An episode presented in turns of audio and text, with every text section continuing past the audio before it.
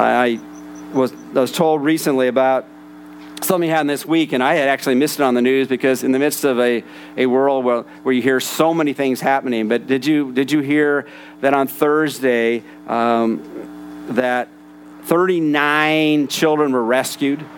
Uh, I just want to read part of that article on here, and, and, and this is good news. Uh, authorities have found 39 missing children in Georgia during a two week effort to rescue endangered minors. The U.S. Marshal Service Missing, Missing Child Unit led the search, dubbed Operation Not Forgotten. It collaborated with the agency's Southeast Regional Fugitive Task Force, the National Center for Missing and Exploited Children, and state and local agencies. And the operation resulted in the rescue of 26 children and 13 others to a safe location.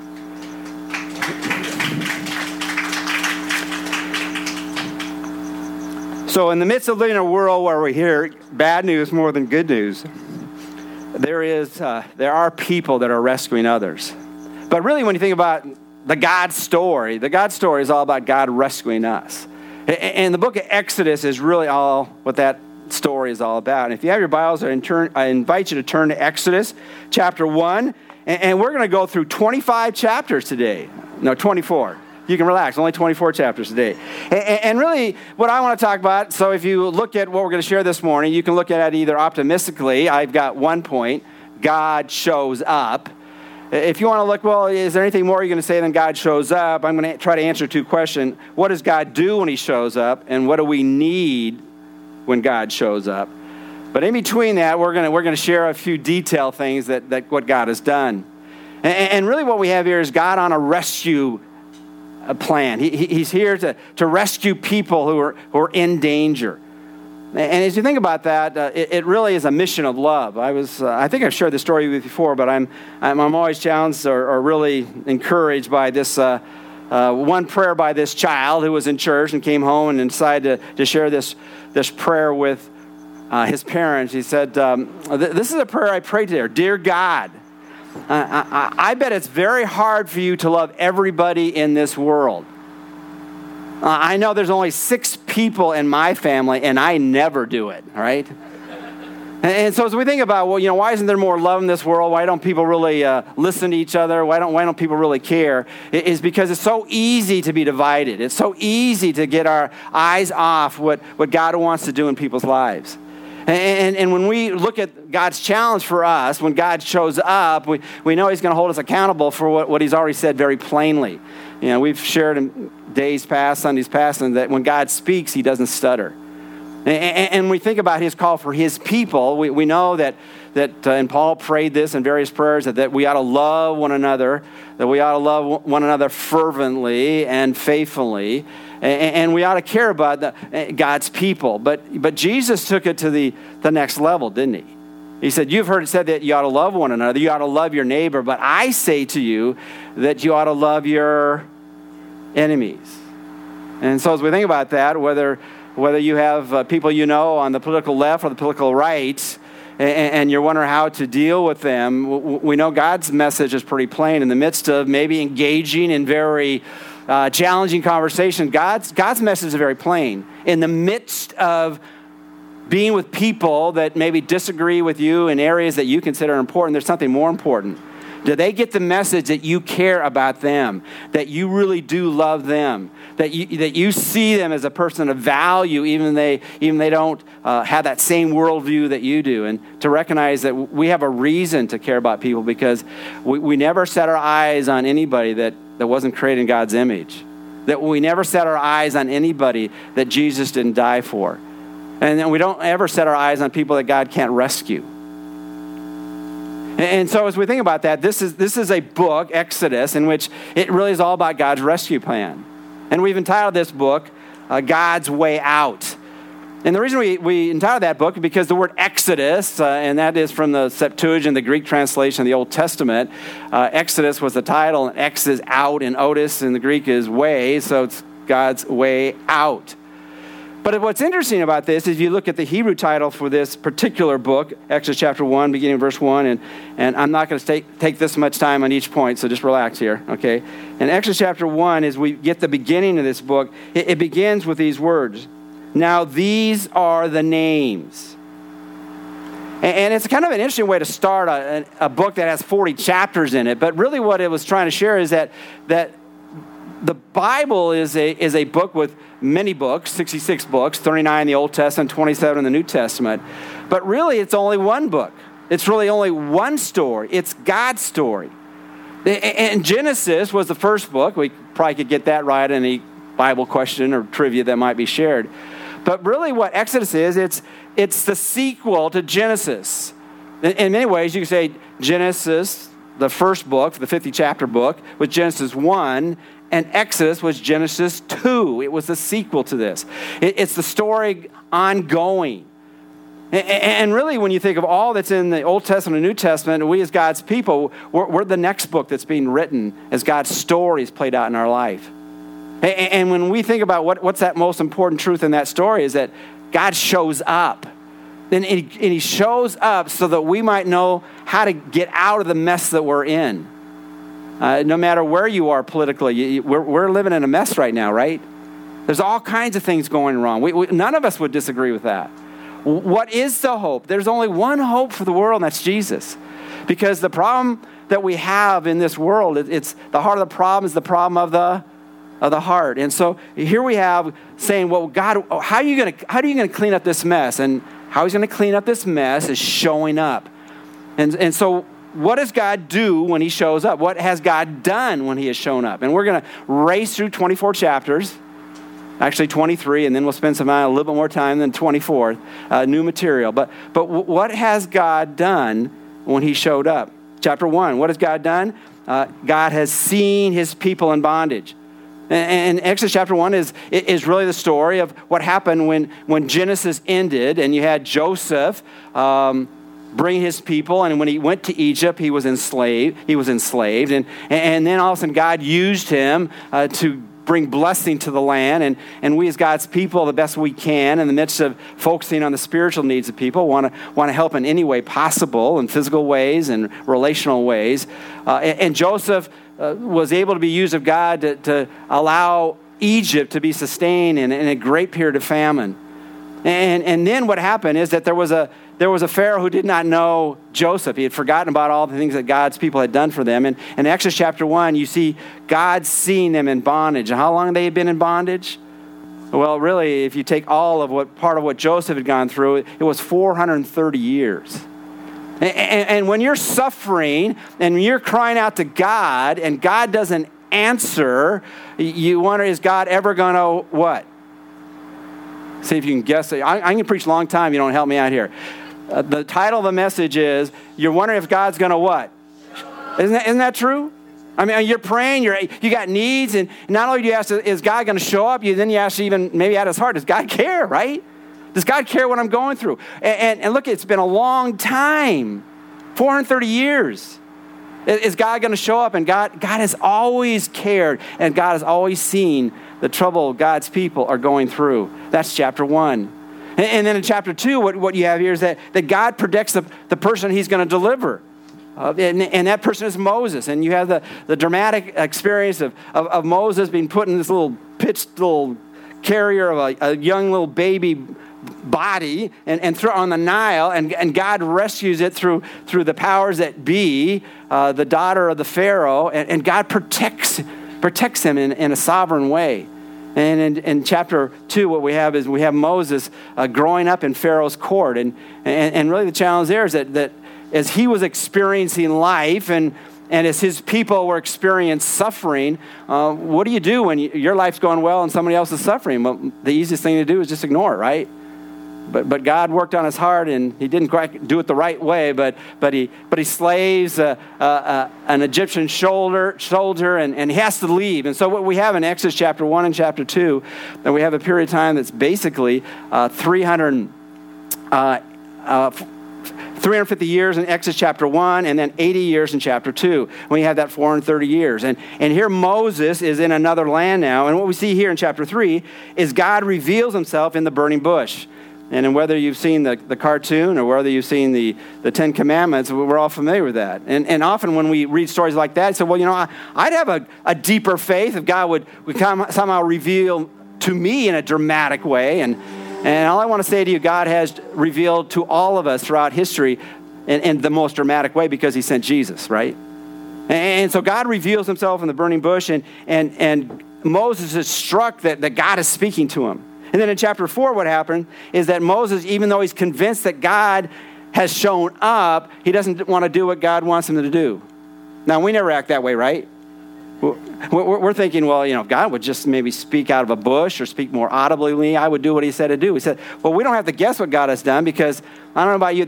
Can I can I admit something to you now that I'm, oh, there is a clock here, so um, I can look over here. Is that um, sometimes my problem is that uh, the older I get, I, I'm starting to forget things. I hate to admit that. One, I, I, hate to admit I'm getting older. The second one is that, that you know, I'll go in a room and go, why did I come into this room, right? I knew what I was here for, and then all of a sudden I lost it. And if God only spoke to us, is it quite possible, even for us who haven't reached that ancient age that I have, okay, is that, is that I'm, I'm glad God has written it down, right? I, I don't have to guess what God's marching orders for me because He's made it plain. You know, many times I want to take the option uh, of silence when God wants me to speak. I, I, I want to take that option is, is I want to give people a piece of my mind that I probably ought to keep to myself. Anybody been there? You go, you know, I probably shouldn't have said that. I probably shouldn't have done that. And, and, and so Moses is saying, look at, I, I'm looking at my own life. I've already made a few mistakes here. I, you know, I took somebody's life I probably shouldn't have taken. I, I, I, have I've had, I've had, a, I've had a run from Egypt and the Pharaoh, and uh, I got, you've picked the wrong person. You, ought to, you should have waited for somebody else to come along. And what happens in chapter 4 is God empowers Moses to do what he's called him to do. And let me just say this to all of us as we think about I, you ever get you ever get involved in the I can't I can't I, I can't do this. I, I can't I can't I can't and I can't. And you know what God says to us? You can you can't you can. Not by your own strength but by the power of the living one who's in you if you have Christ living within you. And, so we see that dramatically played out in Moses' life. Then chapter, chapter 5, we think, okay, God has shown up. He's revealed himself to, to Moses, and now we're going to be set free. You know what happens? The immediate thing that happens is that what they were going through, which we could all call suffering, that suffering increases. And, and, and, sometimes that just strikes us. And said, God, I, I prayed and it looked like you were starting to move, and, and some, I, I anticipate some good things to happen. Instead of things getting better, they got what? Worse. You know, does anybody want to put a million dollars on who's going to win the election? I don't. I mean, both sides now saying that it's, it's going to be a split thing here. And can I, can I submit to you that, that God's people, in the midst of doing our part, being involved in the political process, voting responsibly, whatever, is that, uh, that, that we, don't have, we don't have to be filled with fear whoever gets in office. Now, we might not like who gets in office, depending upon your perspective, but is Jesus still going to be on the throne? Is Jesus still going to empower God's people? And so they got that lesson. God's on the scene he sent his, his, his man Moses, and things got worse. Their, their, their punishment, their suffering got worse. Chapter 6. Then God comes and says, Okay, I'm going to make you a promise. I am going to set you free.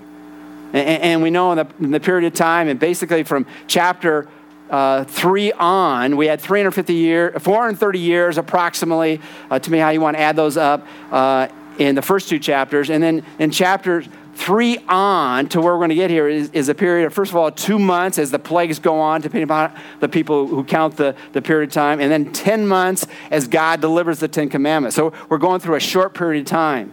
And if you want to divide Exodus in half, you basically have half the book about God's redemptive plan, and, then the last half is God's instruction. Okay, here's what I've done for you. Here's how good I've been to you. Here's how I deliver you. Now, now I want you to live out in light of what I've done for you. In reality, that's, that, that ought to be the, the, the driving force for all of us. If God hasn't shown up in your life, then why would you, why would you live? Why would you live for Him? But if He has shown up, uh, don't forget what He's done. Remember, remember, remember, and then dig in deep and, and then live out what He's told you. And so He says, I'm going to make this promise. And, and then God delivers them. And we, we won't read, preach all 10 plagues, but what happens? God delivers plagues of blood, frogs, gnats, flies, livestock, boils, hail, locusts, and darkness. What, in, in, chapters 8, 9, and 10. What's interesting about this to me is that when it first starts, uh, the, the, first two um, the first two plagues, God's people experienced it as well. Uh, the, the, Nile was turned to blood, all sources of, of, water was turned to blood, and that happened not only in Egypt's Pharaoh's palace, it happened in their land as well. And, and when, the, when, the, when the frogs showed up, uh, that they, they experienced the, the suffering of that and the stench of that even when, when they were delivered. And even when the gnats, and the gnats, uh, uh, anybody been fighting mosquitoes at their place? I mean, I, man, I hate mosquitoes, right? You know, they live their mark, you know, and, and, and they experience it too and say, well, God, if we're on your side, couldn't you, couldn't you just kept that from happening to us? And for the first three plagues, he doesn't. And then finally he says, okay, I, I'm going to make a distinction between my people and God's people. And the rest of the plagues, God delivers them from. And it only happens to the people who say no to God. And so there are many lessons there. There, there comes a time where we recognize that we live in a world uh, where it, it both the, the sun beats down and the rain falls on both the righteous and the unrighteous. And, and we live in a broken world, so don't be surprised by the common suffering that everyone has. And that was true even as we see the example of God's way out in Exodus. And in chapter, chapter 11, God, God makes a warning. And, and really, when you think about people who, who give a deaf ear to God, as we think about that, it, it is, it's not that God's not speaking, is that people are not, what? They're not listening. They're, they're not listening to what he said. And so, so God, in his great mercy, he was merciful to Pharaoh all the time. He, I mean, he could have wiped him out in the very beginning. And, and, and really, all these were warning um, signals, not only to Pharaoh, and he wasn't going to listen, uh, but the rest of the people in Egypt. And some did listen, some did not.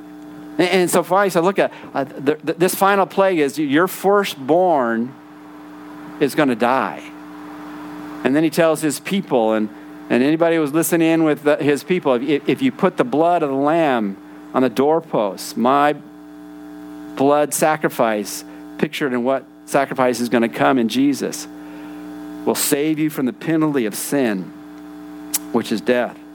So in chapter 11, he gives a, a warning. And in chapter 12, the plague happens. And, and when you think about judgment, and, and I know there, there are some you know, preacher types, you know, like me, and they're saying, well, when is the judgment of God going to come upon the United States for all that we've done? And I'm not talking about on the two sides of the political parties here, but all the things that happen within the lives of people. When is God's judgment? I mean, we, we call ourselves a, a Christian nation, and I, am not sure that that phrase is a great description of what our nation is.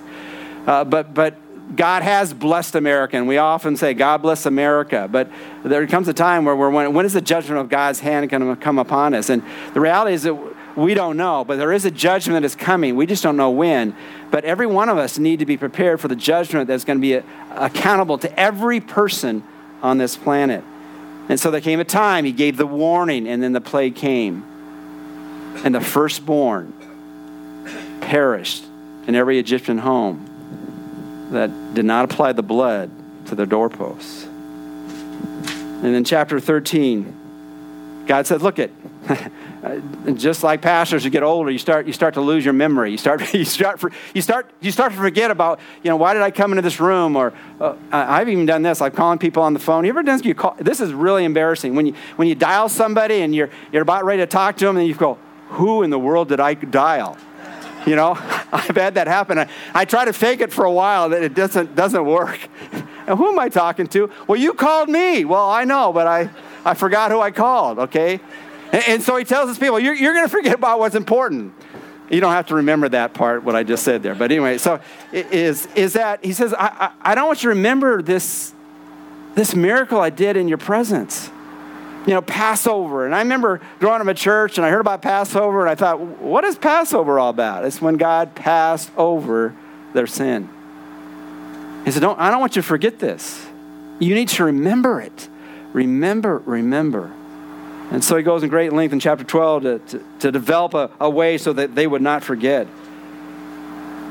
And then in chapter 14, a familiar story to all, God parts the Red Sea. And, and the reality there is we need to realize is that, that God had delivered them uh, from Egypt, from Pharaoh. Uh, and, they were feeling pretty good until Pharaoh showed up again. And we need to recognize in life as well that, you know, just because God has shown up and promises to, to never leave us or forsake us doesn't mean that there aren't going to be challenges around us. And, and, the whole story of the people in Egypt is, is they recognize God's way out. they needed to learn to trust Him, trust Him, trust Him, trust Him. Not knowing what His timing is going to be, not knowing how much suffering they're still going to experience in the future. And, and so God, in a dramatic way, showed up again and He parted the Red Sea and delivered them. And in chapter 15, uh, because of God's great miracle, they were filled with praise. And there's a song. And I, I, you know, I thought about singing that song to you that's, that's written out in Exodus 15, and I said I'd spare you. It's, the verses are there, but I don't know what the tune is.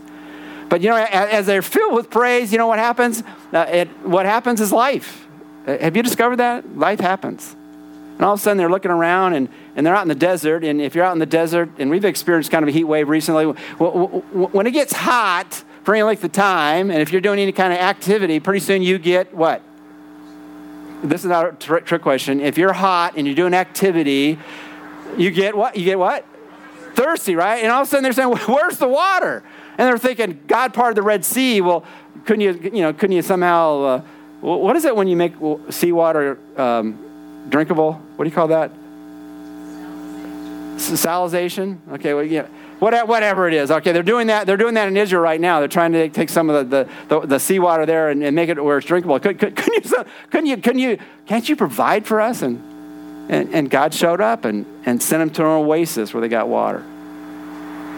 Chapter 16. You know, if you got something to drink pretty soon, you want to know, do I have anything to eat. So God gives them bread. Chapter 17, um, what we have here is that, that uh, they had water at the oasis, but now they left the oasis. Well, God, now what are you going to do? And, and it wasn't that they were patient with God, they wanted it now. And so they had learned not really to get on God, so they got on his, his, uh, his leader, Moses. And, and so God provides again, and God springs water. And then we find out later on that God protects them from an enemy uh, that's coming up, and then they win the battle. Chapter 18. Uh, this is an amazing experience, and it really relates to what we do at, God, at, at, at, uh, at Grace Hills Church. Is it, Moses has a conversation because uh, uh, silence is not an option for God's people. So, sometimes it is in the political arena, and, and we need to when to hold back and when to speak into the, the, the troubles of the day. But, but we all ought to be eager to speak about Jesus. And we, we don't have to, to go to seminary or Bible school. We simply have to know well, what has Jesus done for me and how can I share that with somebody else? What has Jesus done and how can I say, look at Jesus is, is my hope?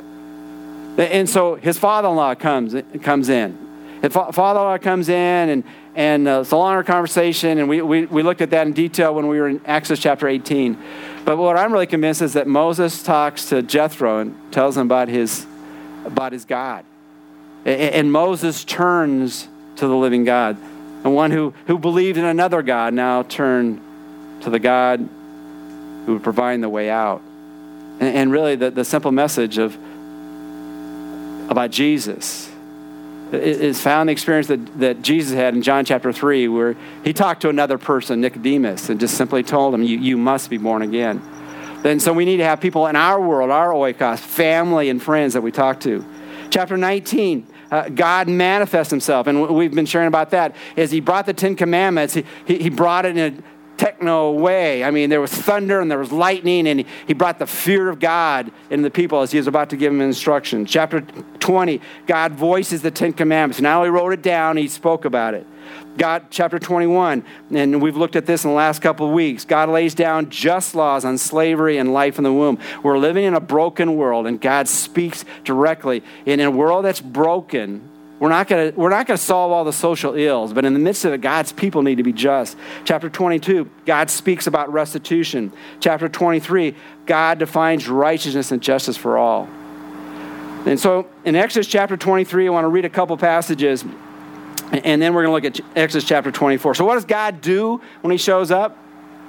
He does all kinds of things. He sees our pain, He protects His people, He provides, them in super, uh, provides for them in supernatural way. He, he deals with their most basic needs, but He drives them what's most important, and that's to put their trust in Him. God calls his people uh, to, to listen, to, to live out his plan. He gets very specific. And so, as we think about God showing up, He not only reveals Himself, but He reveals His plan. And, so, as we think about what does God do, He does, he does everything we could imagine and more. Uh, but He does do some things that just confuse us as well. And we're not under the law of the Old Testament, but uh, I'll, I'll not share everything I was going to share, but look at Acts chapter 23, verse 19.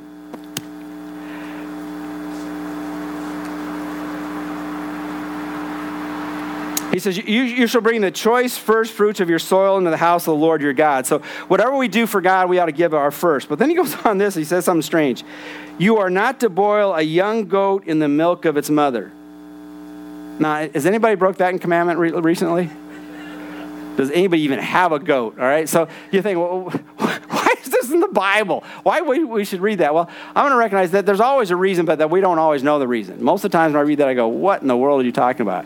And there's actually a debate of what it actually means here. But really, what he was calling out his people is God's way out. He wants people to recognize that they have a, they have a way in. And the way in is to be a distinct people, that our lives ought to be different than other people, that, that, that we ought to not only love our neighbors ourselves, we ought to love our what?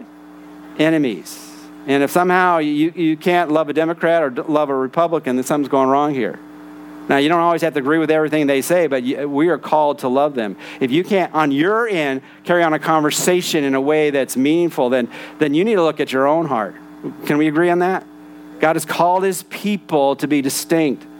Then here is exactly what it was here. Eh, there's a couple options here as far as what does that mean? You're not to boil a young goat in the milk of its mother. Say, I don't want you to be like the people that you're going to be landing in in the promised land. They do all kinds of things. And the Canaanite people, some, one view of this is that the Canaanite people, in, in worshiping their God, w- would take uh, the, the offspring of a goat and, and put it in the mother's milk and, and roast it and then offer it to their God. And he said, That's just barbaric. You don't need to be doing that at all. Now, one of the reasons he had to say that is because they discovered in, in the promised land that, that there are different ways to prepare food, and, and sometimes if you prepare a food a certain way, it tastes better. Anybody, anybody want to agree with that?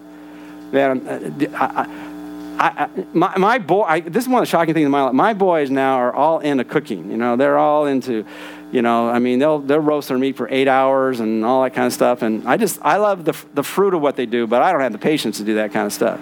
Well, what was happening here is that if you, if you boil the goat in, in, in milk, mother's milk, it just tasted better then you think, well, if it tastes better, why can't I eat it that way? Because I, I, want you to be far away from that which speaks of another God that people are worshiping in that way. I don't want, I don't want you to be different.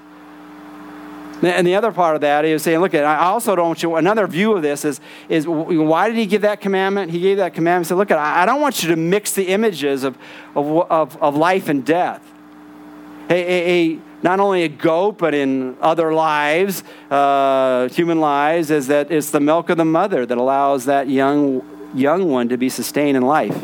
It, it, it's desperate. They desperately need the milk of the mother. And, and for you to take the life base uh, and mix it with death, that's not what I'm about. Uh, I've come to set you free. So as you think about the commandments, and uh, this is the last week on looking at individual commandments, that God gave commandments for a purpose. So that when He showed up, they said, I want you to live in a distinct way that show that I have a plan. But what I want to talk about today, and and there went my notes, is uh, is you know, what do we need when God shows up? And I think I got it in my head. but when God shows up, what, what do we need? And this is what we're going to share in the last few minutes. Exodus chapter 24. In Exodus chapter 24, God shows up in so many demonstrative ways in Exodus, but when what do we need when God shows up? Number one, we're going to need that we need a mediator. And you're going to see this is in the first couple verses, Exodus chapter 20, verse 1 and 2. When he, God, said to Moses, Come up to the Lord, you and Aaron, Nadab, and Abihu, and 70 of the elders of Israel, and you shall worship at a distance. And you're wondering who is Nadab and Abihu? That's the sons of Aaron. So he said, Look, I'm, calling a few people to come up, but we're not going to speak about that. What we're going to speak about is, is verse 2. Moses alone, however, shall come near to the Lord, but they shall not come near, nor shall his people come up with him. And, really, that, that's a picture. As you look at the Old Testament, the Old Testament is a picture what, what God was going to completely do when Jesus came. And when Jesus came, the, message is really plain. And the plain is that if God were to show up in a demonstrative way right here, we wouldn't run to him. We would probably all run what? Away from him. Because we would recognize that he is holy, he is righteous, and we're not. That, that we, we need someone to be between us and him or we'll perish. In the Old Testament, said you, are not going to see God fully and, and live because of his holiness. And so we have here is Moses, and he's betrayed this in the book of Hebrews, is that, that he was a picture of Christ. And really, as we think about what do we need when, when God shows up, we need to have someone stand between us and him. And in 1 Timothy chapter 2, it says this there's one mediator, and that mediator simply is a person who stands before you and somebody else. Uh, there's one mediator between God and, and us, and that's the man Jesus. If Jesus didn't show up, we would have no capacity to be in the presence of God. And just like they recognized that in the Old Testament, they did in Moses. They didn't want to speak to God because of his power and his righteousness and his holiness. And that's true for us today. You know, I share with you, when we, when we get to heaven, and hopefully you're going there, there's one thing that's going to be true about everybody who's in heaven. There's going to be no proud people in heaven. Because none of us deserve to be there. And apart from Jesus coming, none of us would be there. Secondly, uh, what we have here very plainly is that as we think about God showing up, is that look at verses 3 and 7. Then, then Moses came and recounted to the people of all the words of the Lord and all the ordinances, and all the people answered with one voice and said, All the words which the Lord has spoken, we will do. Verse 7. Then he took the, the book of the covenant and read it in the hearing of the people. And they said, All that the Lord has spoken, we will do, and we will be obedient. What do we need? Number, number one, we need a mediator. Number two, we need to be obedient. Or to put it another, we need to, be, to make a commitment.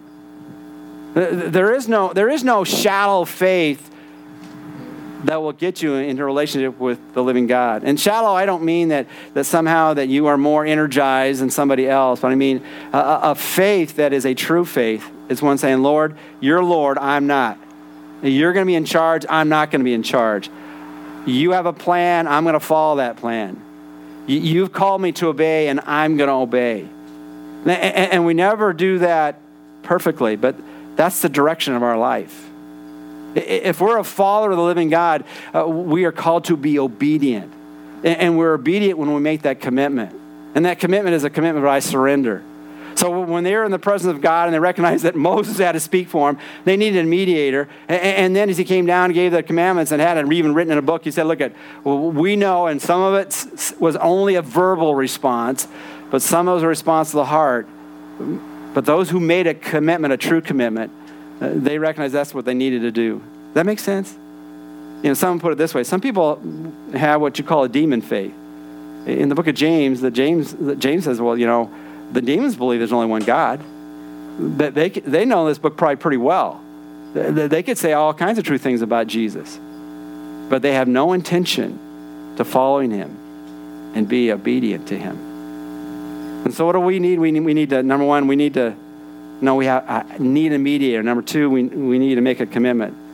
Romans 10 9 says, if, if, if, you, if you confess your mouth Jesus is Lord and believe in your heart that God raised from the dead, you will be saved. And in the last section, just reading verses 4 and on, Moses wrote down all the words of the Lord, and then he rose early in the morning and built an altar at the, at the foot of the mountain with 12 pillars for the 12 tribes of Israel. He sent young men of the sons of Israel, and they offered burnt offerings and sacrificed young bulls as a peace offering. And I'll talk about this just really briefly in a moment. And Moses took half of the blood and put it in the basins, and the other half of the blood he sprinkled on the altar. So Moses took the blood and sprinkled it on the people and said, Behold, the blood of the covenant which the Lord Jesus, I'm adding that, which the Lord has made you with in accordance with these words. We need a mediator, we need to make a commitment, but what we need to realize is that we need someone to pay the price. Jesus came to pay the price. 1 John 2, 1 through 2 speaks about he's the, he's the propitiation for our sins, which is a fancy word to simply say he is the payment for God's wrath. God hates sin. He hates wickedness. He hates evil. He hates the sin in our heart. And unless Jesus paid the price, we would all be lost. There's going to be no proud people in heaven. God shows up And when God shows up, he does amazing things. He's done it in the past, does in the present, will do in the future. And when God shows up, there's, there's some things we, we need for us to do. We need to recognize that we need a mediator, and that's Jesus. We need to make a commitment. It's a surrender commitment. We need to recognize that He paid the price. The Bible says, For the wages of sin is death, but the free gift of God is eternal life in Jesus Christ our Lord. And so the question for all of us is are we ready for God to show up? And are we ready to help other people to be ready for God to show up? Let's pray. Dear Lord, we just really ask in the midst of being a people that have heard about God's rescue plan, God's way out, might we recognize that there's a way out because you've shown up. You, sh- you showed up in the Old Testament, you've shown up in the New Testament, you've shown up in real history. You can record the time in which the Exodus happened. And Father, we can record the time. In fact, all of history is defined in the time when Jesus came. And Father, might we be a people that, that see silence is not an option. We want to speak about what we believe, we want to live it out. And Father, is anyone here this morning that doesn't know you, might they, they surrender their life to Jesus now, putting their faith and trust in Him? And we ask this in Jesus' name. Amen.